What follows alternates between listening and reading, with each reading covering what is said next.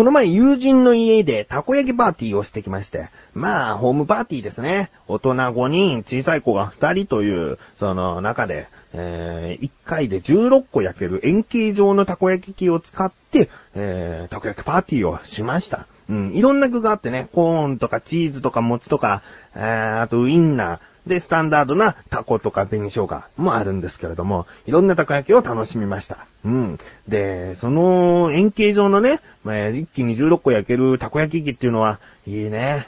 フッ素加工っつうのがされててね。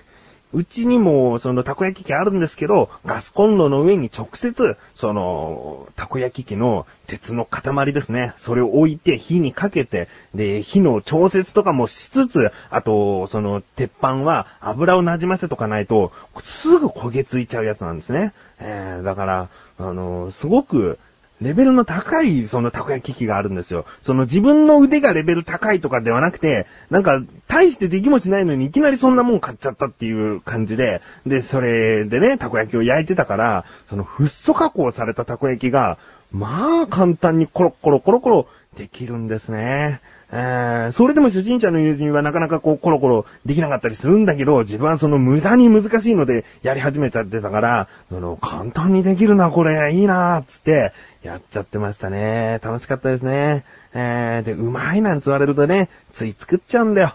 うん、つい作る立場になると、意外と自分は食べないんですね。えー、そうだな、何個食べたかな ?15 個ぐらいしか食べてないよ。うーん、まあ、作ると、なんとなく食欲って満たされるっぽいですよね。小さい頃ドーナツを作ってて、で、ドーナツを揚げている時に、もう食べたくないって思っちゃった時があったんですよ。だ作ると食欲は失せるのかな作ると食欲が満たされるのかなうん、なんかずっと同じ香りを嗅いでるから、口にまで持っていきたくないっていうのがちょっとどこかあるのかもしれないですね。そんな、たこ焼き作りにちょっと自信がついちゃってる自分がお送りしまーす。菊師匠のなだらか向上心。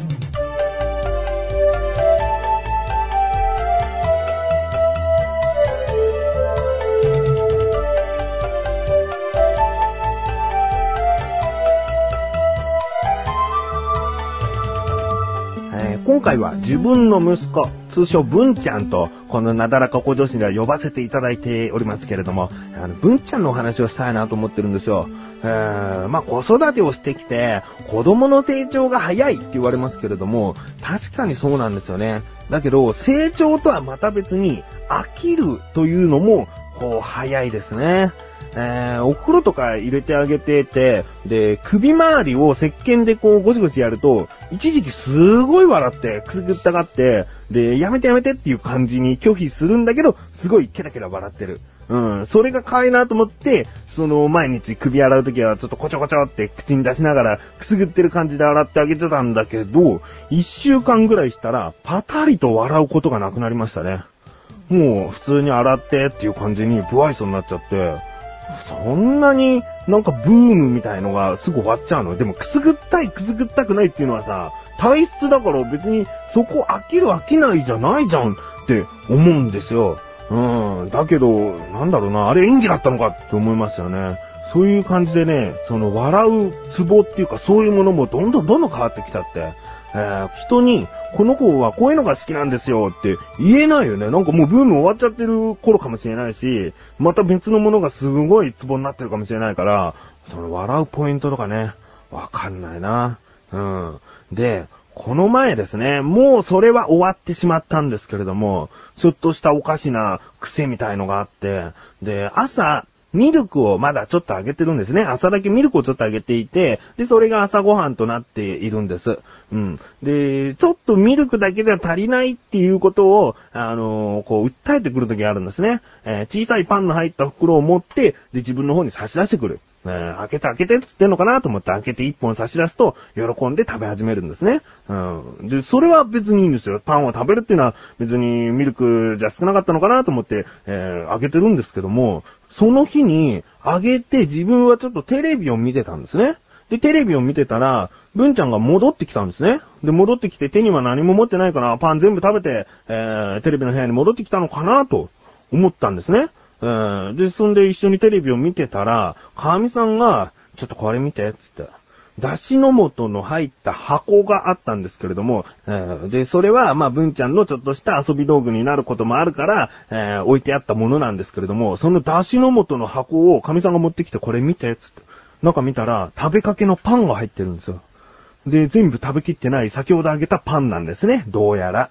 うん。で、あ、なんだ、全部食べてないのか。こんなところに捨てちゃって、と思って、で、自分はその出汁の素の箱を受け取って、で、文ちゃん、これ何？つって、パンを取り出して、これどうしたの？そんなに怒り口じゃないよ。今みたいな感じよ。これどうしたの？って言ったら、泣き出しちゃって。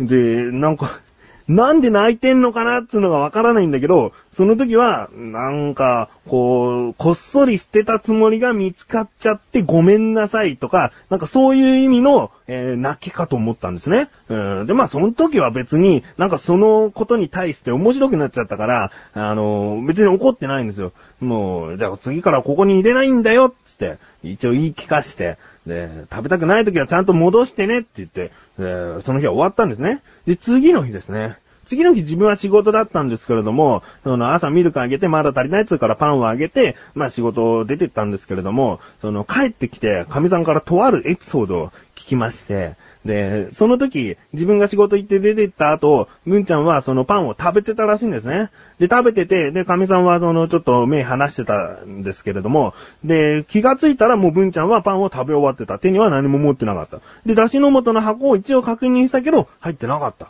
うん。あ、じゃあ全部食べたのかなと思ってね。で、文ちゃんはテレビを見たかったみたいで、テレビの部屋に、こう、行ったんですね。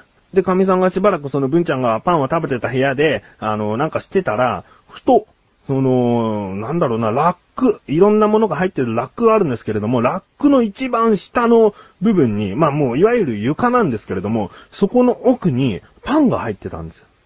で、神さんがしゃがんだ時にテレビを見てる文ちゃんと目があったらしいんですね。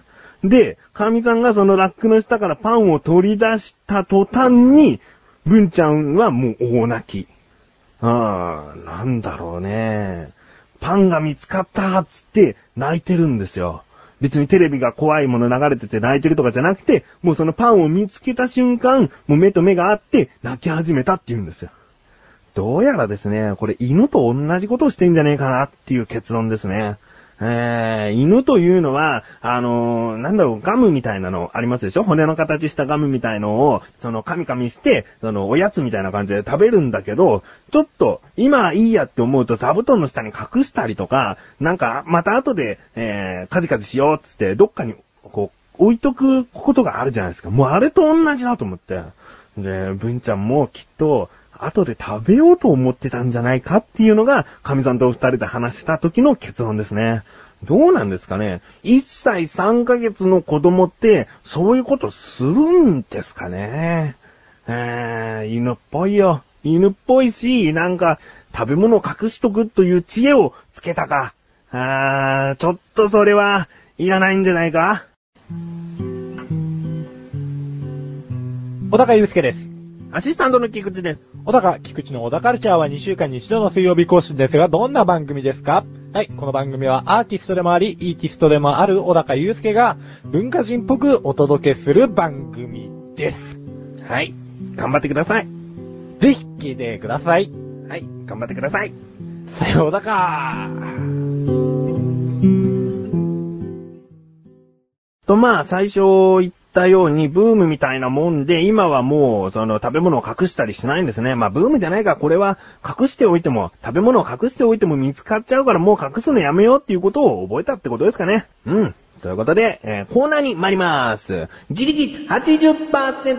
このコーナーでは日常にある様々な疑問や質問に対して自分で調べ自分で解決していくコーナーでもあり、リスナーの方からのご相談やお悩み解決していくというコーナーです。今回はメールをいただいております。ありがとうございます。ラジオネーム、本文組長。ありがとうございます。本文。どうも、翔さん。時間がないので取り急ぎ。はい。いつからオセロはリバーシと呼ばれるようになったのですか？ということなんですね。時間がないのに、こうしてメールをいただきまして、本当にありがとうございます。いいですね。オセロはいつからリバーシと呼ばれるようになったかと。うーん、確かに自分は小さい頃家にオセロありまして、まあ友達とオセロやろうよ、つったら、あの緑のオセロ版取り出して、白黒のあの磁石のついたやつで、こうパチパチこうオセロやってましたね。えーオセロといえばもうあれですよね。だけど最近確かにリバーシなんつって、もう全くオセロと同じようなものがありますよね。これは何なんだと。ということですね。今回の疑問。オセロはいつからリバーシと呼ばれるようになったの？ですね。調べてきました。ここからが答え。まずですね、調べてみると、どうやらリバーシの方が先らしいですね。えー、で、リバーシというものが、えー世に出てきた時に、日本人の長谷川五郎という人が1975年に子供の頃遊んでいたリバーシというものを大人になってから思い出し、オセロという名前で発表したそうです。そこでオセロというものを、そのおもちゃメーカーの佃、今はそのメガハウスという会社名ですかね。そこが商標登録を持っているんです。うん。なので、1975年の時に発売されてたオセロというのは、日本のオリジナルっぽく発売されたんですね。えー、なので日本に住んでいる人は、そのオセロというものから知っていったんじゃないかなと。うん。なので、その本文組長も、もう自分もオセロといえばあれだったんですよね。えー、だけど、そのオセロというのは先ほど言いました、商標登録をされているので、この言葉を使って、そのオセロゲームを販売したりだとか、まあ、えー、そのインターネット上で遊べるようにしたりとか、そういうことができなくなっちゃったんですね。もう許可を得ればいいんですけれども、そういうその契約というか手続きというか、その、まあ、申請をしなきゃいけないんですよね。オセロという言葉を使いますっていうのを、えー申請しなきゃいけないので、まあ、手間がかかるというか、いろいろともしかしたら費用もかかるのかもしれませんね。うん。だけど、リバーシというのは、そういったものがなくて、フリーなので、えー誰でも言葉を使っていいんですね。ゲームを発売するにも、インターネット上で、えーそのオセロみたいなゲームをプレイできるようにするのも、リバーシという言葉だったら、どこの誰でも使えるんですね。うん。だから、最近こう、いろいろとインターネットでできるようになってから、リバーシというものでオセロをするという人がどんどん増えてきたと思うんですよね。うん。そこで、その、日本人としては昔はオセロというものがあったけれども、だんだんだんだんこう目につくのはリバースという言葉になってきた。オセロはいつからリバースと呼ばれるようになったのかと思ってしまったんじゃないかなということですね。うん。こういった感じでいかがでしょうか？オセロはいつからリバーシと呼ばれるようになったかというよりも、リバーシがオセロと呼ばれるようになって日本に、えーブームが起こり、そして今、リバーシという言葉でよく目についてきた。ということですね。えー、本文組長さん、メールありがとうございます。こういった感じで日常にある様々な疑問や質問の方をお待ちしております。投稿フォームよりなだらか向上心を選択して、どしどしとご投稿ください。以上、自力80%でした。エン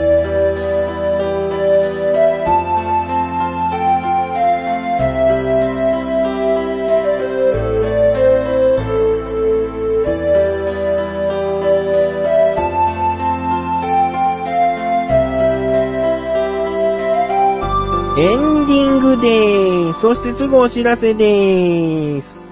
このなだらか向上心が配信されたと同時に更新されました。大高菊池の小高カルチャー聞いてみてください。聞きどころはですね、あの、リスナーの方からメールをいただきまして、で、普段の小田カルチャーだったらあまり話さないようなことなんですけれども、質問に答えるということで、えーいつもとちょっと違ったお話をしておりますね。うん。他にも、わさびの話なんかもしてるかな。うーん、気になるという方は聞いてみてください。そしてですね、次回、詳しくお話ししますけれども、あのー横断歩道ラジオ、ちょっと別のことを始めたいと思います。うん。まあ本当、詳しくは次回お話しするんですけれども、気になるという方は、えー、来週までに更新される横断歩道のオクラで、えー、とある音声を流しますので、聞いてみてください。